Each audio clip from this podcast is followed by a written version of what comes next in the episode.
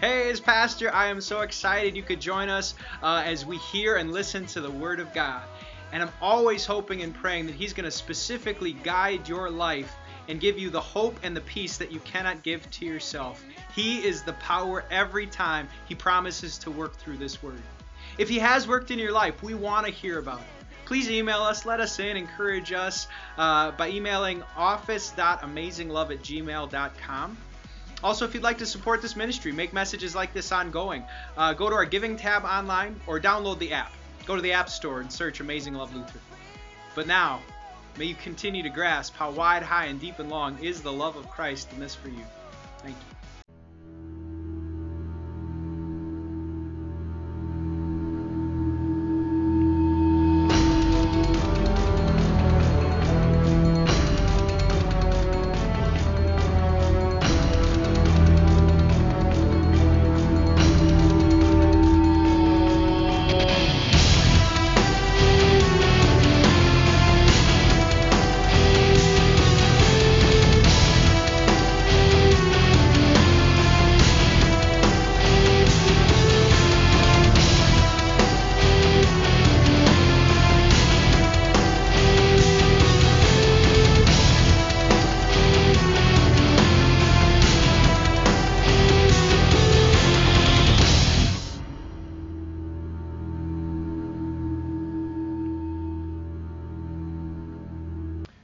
If you weren't awake before, you are now.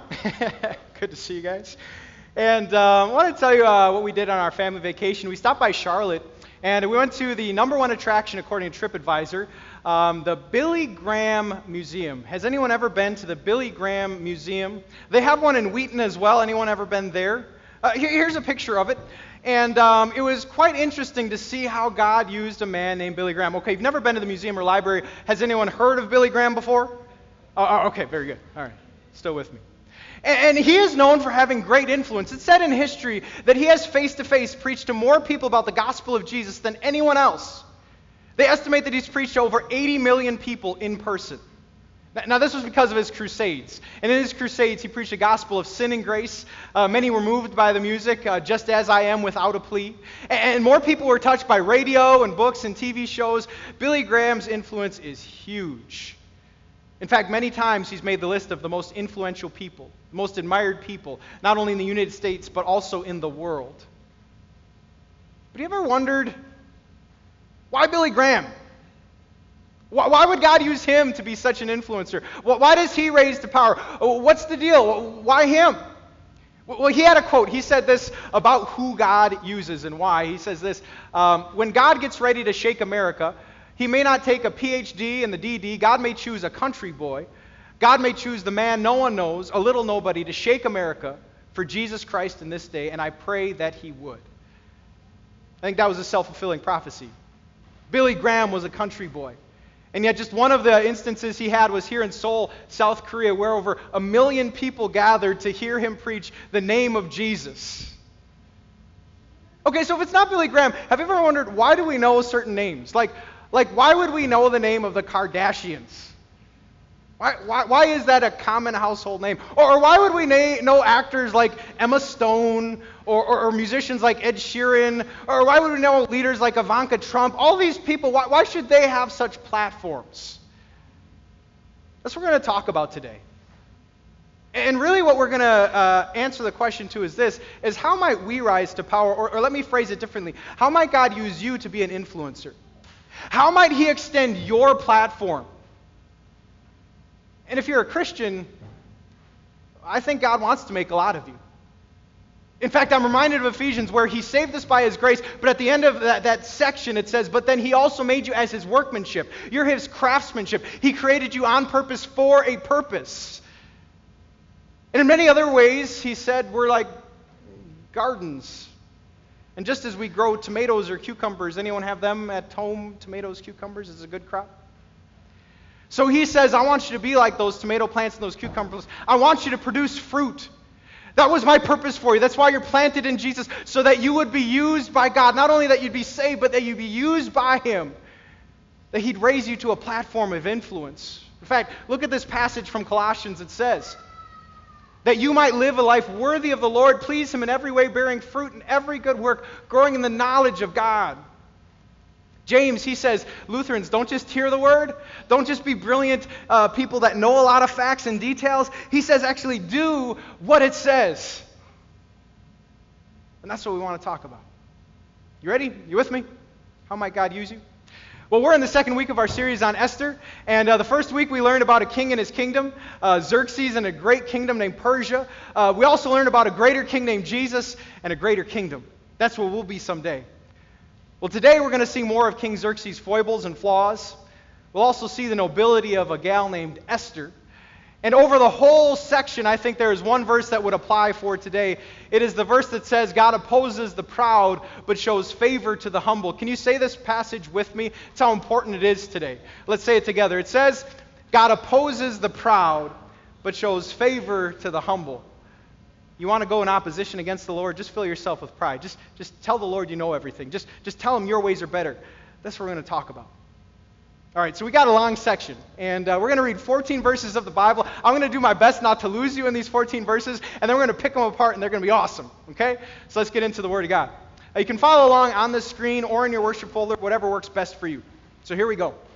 It says, Later, when King Xerxes' fury had subsided, he remembered Vashti and what she had done and what he had decreed about her. And then the king's personal attendants proposed, Let a search be made for the beautiful young virgins for the king. Let the king appoint commissioners in every province of his realm to bring all these beautiful young women into the harem at the citadel of Susa. Now, I'm not going to ask how many of you watch The Bachelor or The Bachelorette, but if you think that's a novel idea, you haven't read the book of Esther. They've been doing this since the beginning of time, right? Uh, nothing's new under the sun. Well, so that's what they're doing there. They're having a dating competition, or if you like to phrase it more like Cinderella, the prince is searching for the maiden there, whatever your illustration is. Um, so let them be placed under the care of Hegai, the king's eunuch, who is in charge of the women, and let beauty treatments be given to them. Then let the young woman who pleases the king be queen instead of Vashti.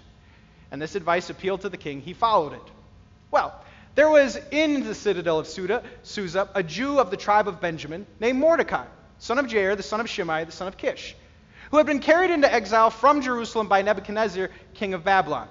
So it was about 586 that Nebuchadnezzar took over Jerusalem, took the Jews, God's people at that time, into captivity. And this is 100 years later, about 483, 479, that they are still there, and Mordecai is still there 100 years later. Some say he should have returned, but, but we don't know. He's still there for, for whatever reason in Babylon. Okay, so he'd been carried from exile from Jerusalem by Nebuchadnezzar. Among those captive with Jehoiachin, king of Judah.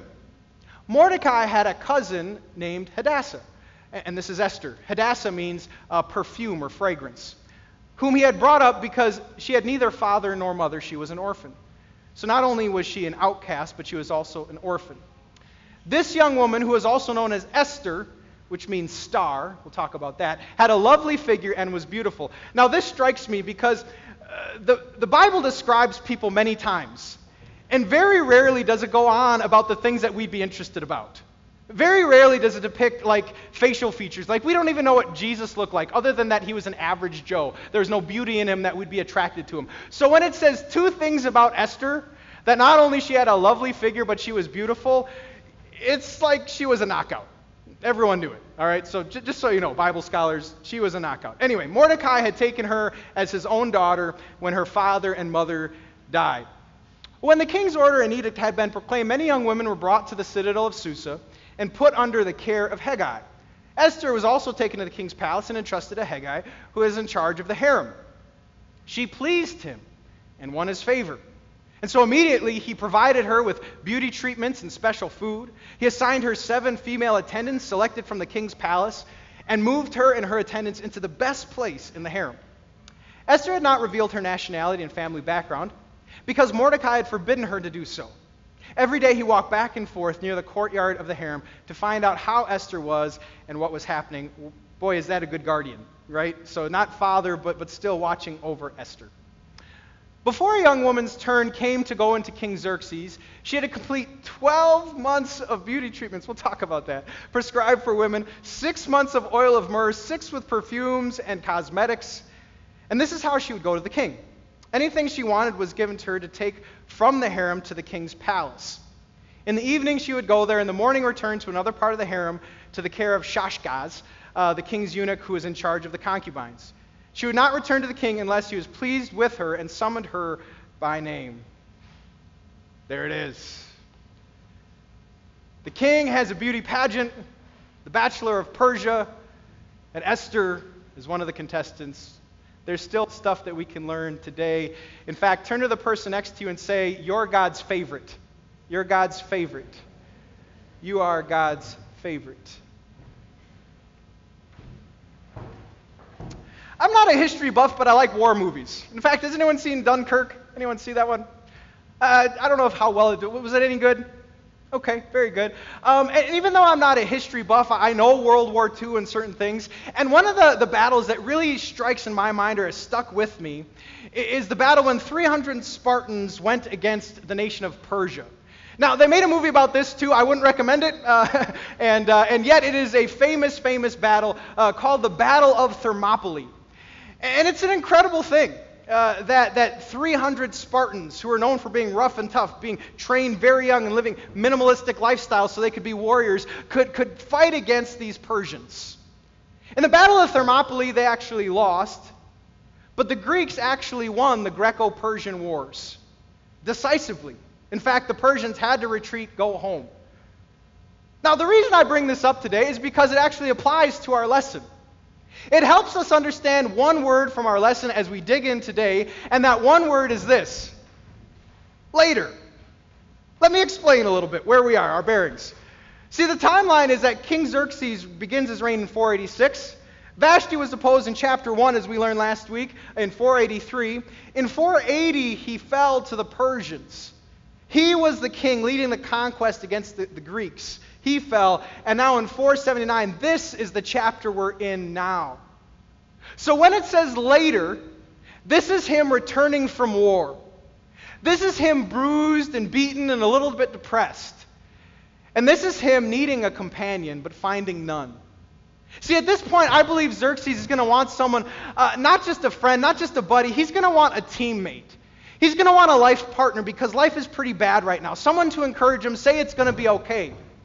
But what we learn from this verse is that King's, the King Xerxes' fury had subsided, and he remembers Vashti, probably in a longing way, and what she had done and what he had decreed about her. Because she is gone. She was deposed because she didn't listen to the orders.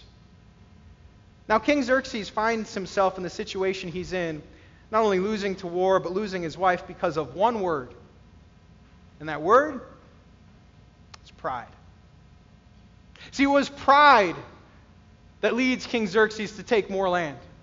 In fact, in Proverbs it says there's wisdom in showing restraint, of not going after everything that you could go after. It is pride that, that when his wife didn't listen, he said, I'm done with you, and you're deposed. And this is the first point for today what you need to know about pride. We learn from Xerxes.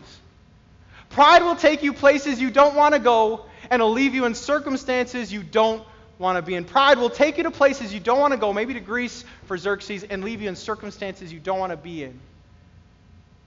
We don't just see it with Xerxes. Did you hear about OJ this past week? The thing about letting OJ go, but why is OJ in jail? He's in jail for robbery. This retired multimillionaire NFL player thought that it'd be a good idea to have armed robbery to gain back memorabilia that I don't believe he probably needed. And that is what led him to jail. Do you remember a guy named Blagojevich? I moved into Illinois during Blagojevich's reign. And what led him to where he's at? Pride. Pride. I'm above the rules. I can sell a Senate seat.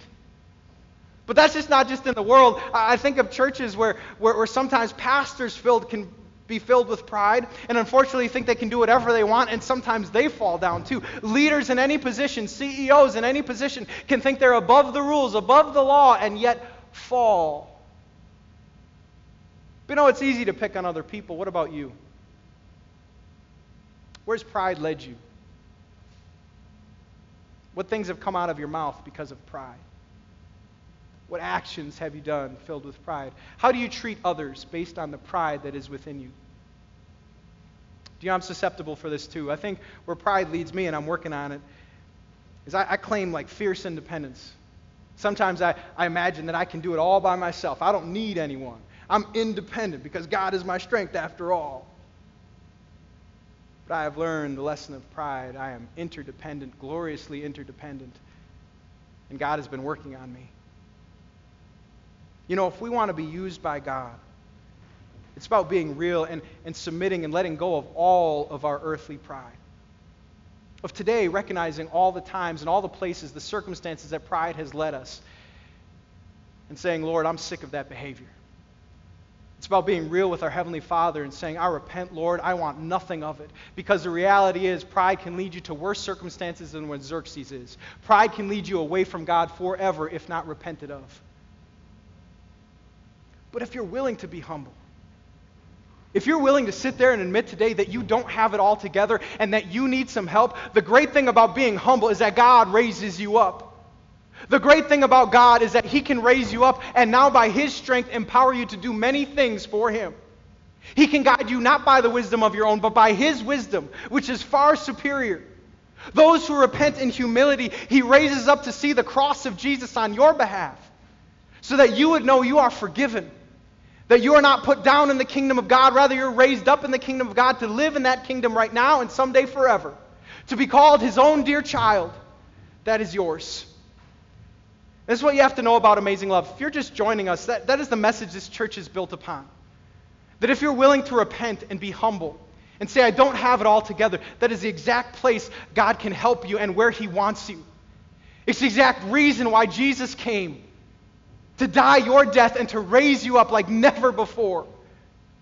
You are forgiven through the humility of Jesus Christ and his death for you on the cross. This is awesome news, friends. But there's more we can learn. Okay, so we've covered a little bit of pride. Now, now let's look a little bit at Esther and humility. And I wanted to know have you ever been following a leader who told you to do something absolutely ridiculous? Following under someone who, who had some idea that were absolutely ridiculous. Uh, this, this, last week we had soccer camp. And, and, again, I thank all those who were involved. And, and sometimes I just feel for our soccer camp helpers. Like uh, on the last day, it was raining. We didn't know what to do. And we had to roll with it, right? And so part of rolling with it is buying umbrellas. And I remember telling our teens, can you escort people inside with these umbrellas uh, so that they don't get wet? And they gave me a look that, well, this is kind of ridiculous. I don't know these people. But you're the pastor. Okay, here's the umbrella, right? Well, I've had positions like that myself. I remember being in college, and for me, the ridiculous thing I had to do was Latin.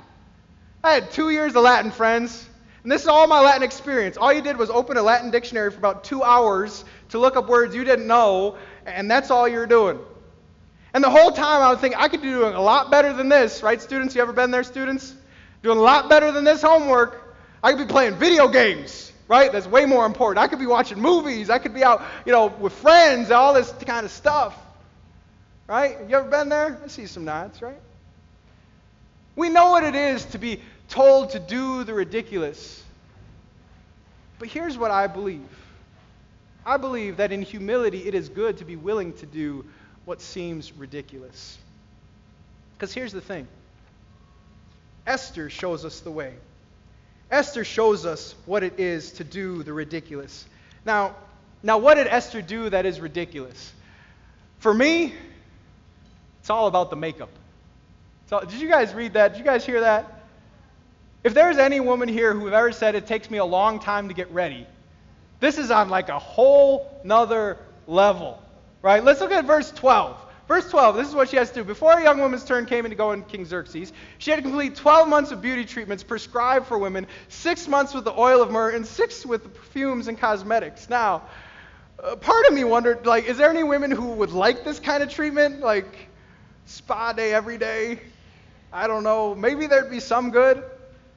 But as much as that sounds appealing, I'm thinking like in the middle of month three on like a Wednesday, there has to be something in you that rises up and says, This is ridiculous.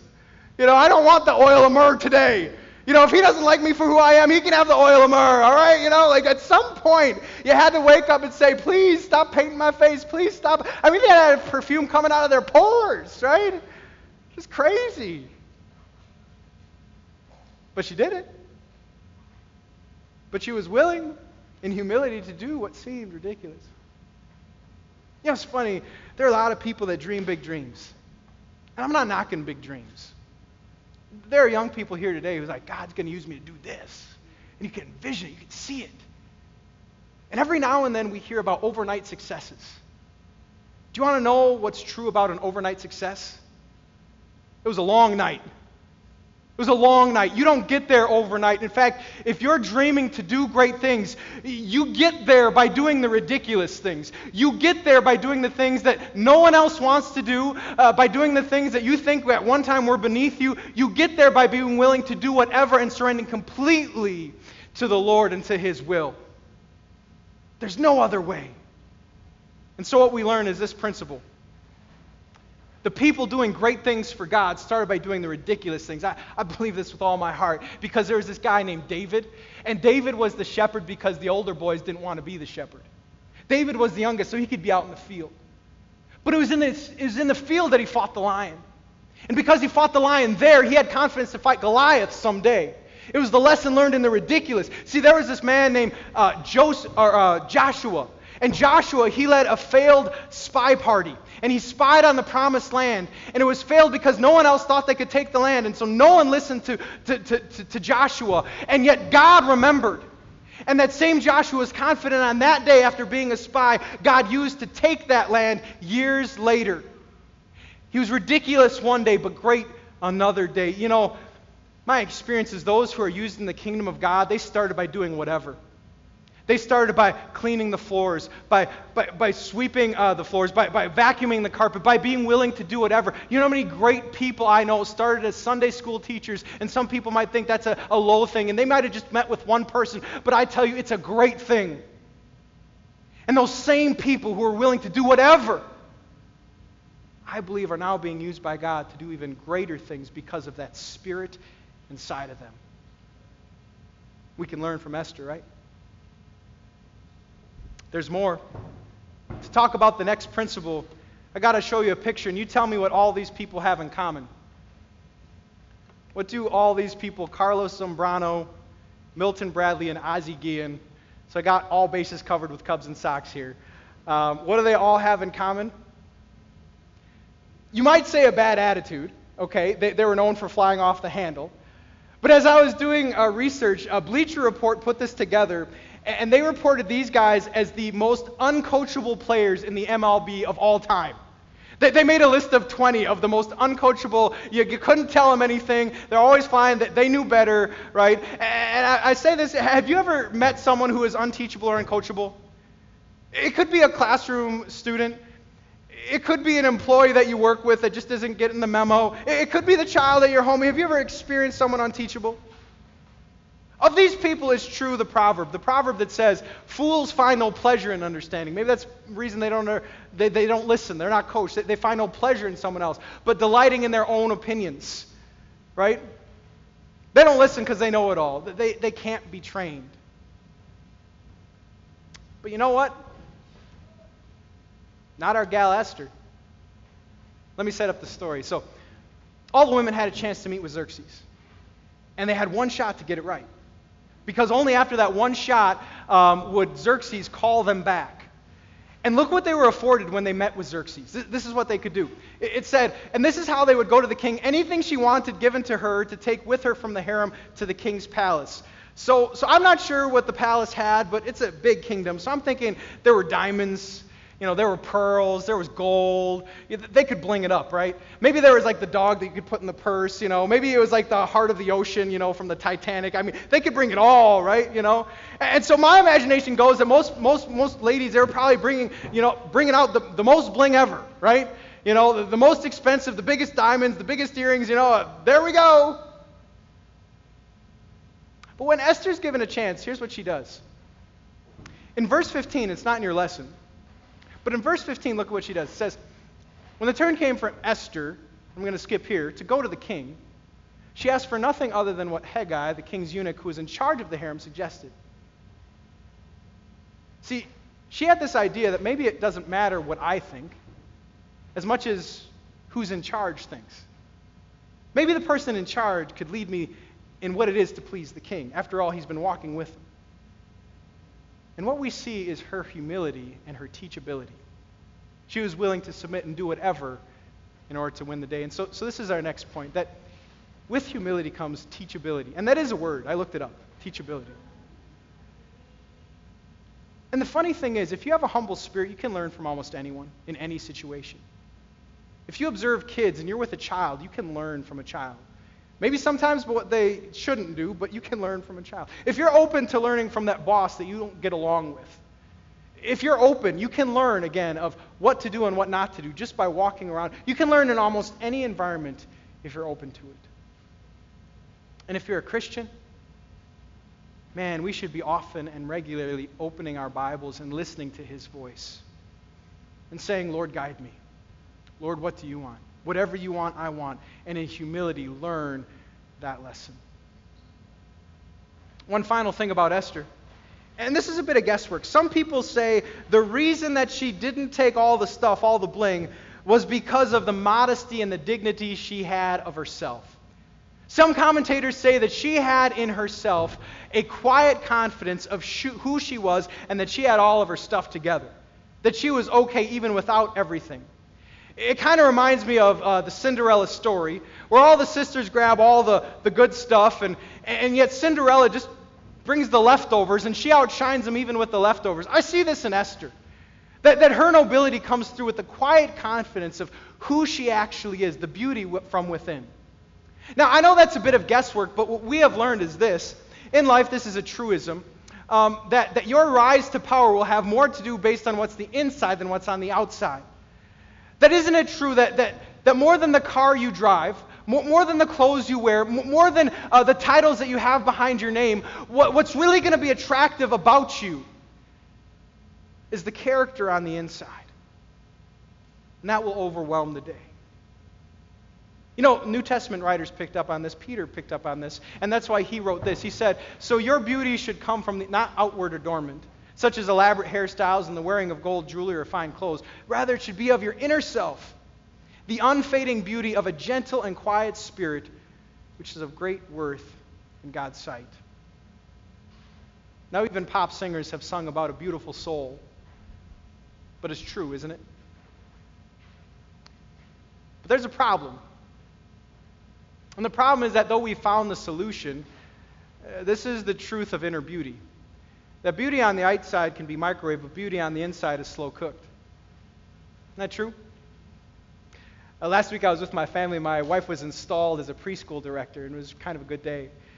I got a kick out of meeting with my family, and one of my family members knows that I like fashion, I like cologne and stuff like that. And so part of our conversation was cologne tips. So I'm giving away cologne tips just because I know I like uh, to smell good. And and here's what you need to know about cologne you can go on FragranceNet and click a button, and in an instant you can smell better. I believe it. Guys, and maybe some of you should take this advice. Just saying. Just saying. In an instant you can smell better.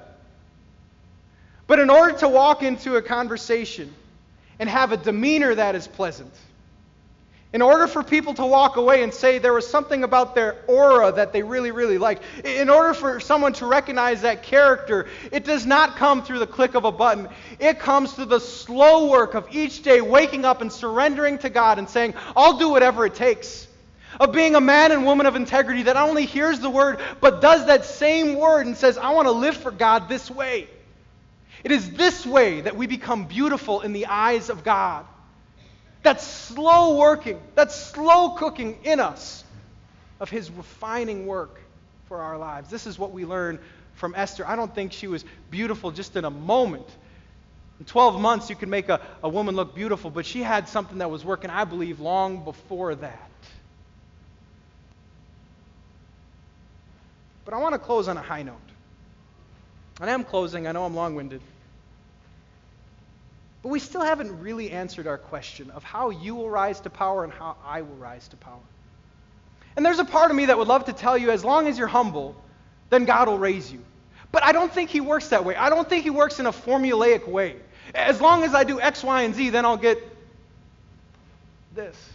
I'm not sure that's the activity of God. In fact, I believe I have a reason why Esther rose to power. In fact, I believe it's the same reason why Billy Graham was used I believe it's the same reason why there was a guy named Joseph who's a slave in Egypt but rose to be second in power. I believe it's the same reason that worked in the, in the life of a young girl named Mary, who was chosen by God to be the, the bearer of the Son of God. You know that reason? Let me show it to you in verse 9. It says in verse 9, she pleased him, this is Esther, and won his, can you say that word? Favor. Some commentators said, well, this was about Esther's inner beauty. This was about what Esther brought. But that word favor in Hebrew was the same word that's used for God's faithful love. Chesed. You kind of have to spit in Hebrew. Chesed. It's guttural. Favor. Do you know why I think that God, that, that God raised her? Because he had favor. He had something called grace. That at the end of the day, it wasn't about her nobility, her beauty. It wasn't about anything that she was going to do. It is just for the simple fact that God is so gracious that sometimes He gives favor. And what I want to tell you, if you want influence, that there is no replacement for the favor of God to raise you up. And why would it be the favor of God? So that when you are in that position, as our first lesson said, you will never boast. Because you will realize that it was God taking a foolish thing of the world and just raising him up because of the favor of God. And there's a part of me that honestly wants God's favor like nothing else. Lord, show favor on my life. Show favor in this church. Show favor to the people around me. I'm like, how do I get more of this favor? I thought perhaps it's obedience. Perhaps if I obey right, maybe then he'll show me more and more of God's favor. But I don't think, again, he works through a formula. You want to know, I think, the way to favor? Just stick by Jesus. That's all I got for you. Wake up each day with Jesus. Say each week, I'm going to see Jesus. Talk to Jesus. And I just believe that He is so filled with favor that sometimes maybe it'll superabound over and get to us. You know the good news today? You have the favor of God. Because out of all the people who are in this earth right now, you are here this day to not only know Jesus, but to know what his cross means. To know that you are a child of God, holy and redeemed. Some of you received that favor through baptism, where through the simple water and the word, he showed you his grace. We received it this morning in the Lord's Supper, where through the body and blood, we just were given favor. This is the favor that God has given. May you stay connected to him. And may you know if you're in that platform that it's going to be less about what you have to do, and more about the favor of God. Let me pray for you. Let's pray. So, Heavenly Father, we do want favor on our lives. And uh, with that, we, we pray for a humble spirit, a spirit that is willing to do whatever you tell us to do and go wherever you call us to go. But Lord, work in our lives. Put your hand of blessing on them and show us again your favor because of the grace of Jesus. It's in His name we pray. Amen.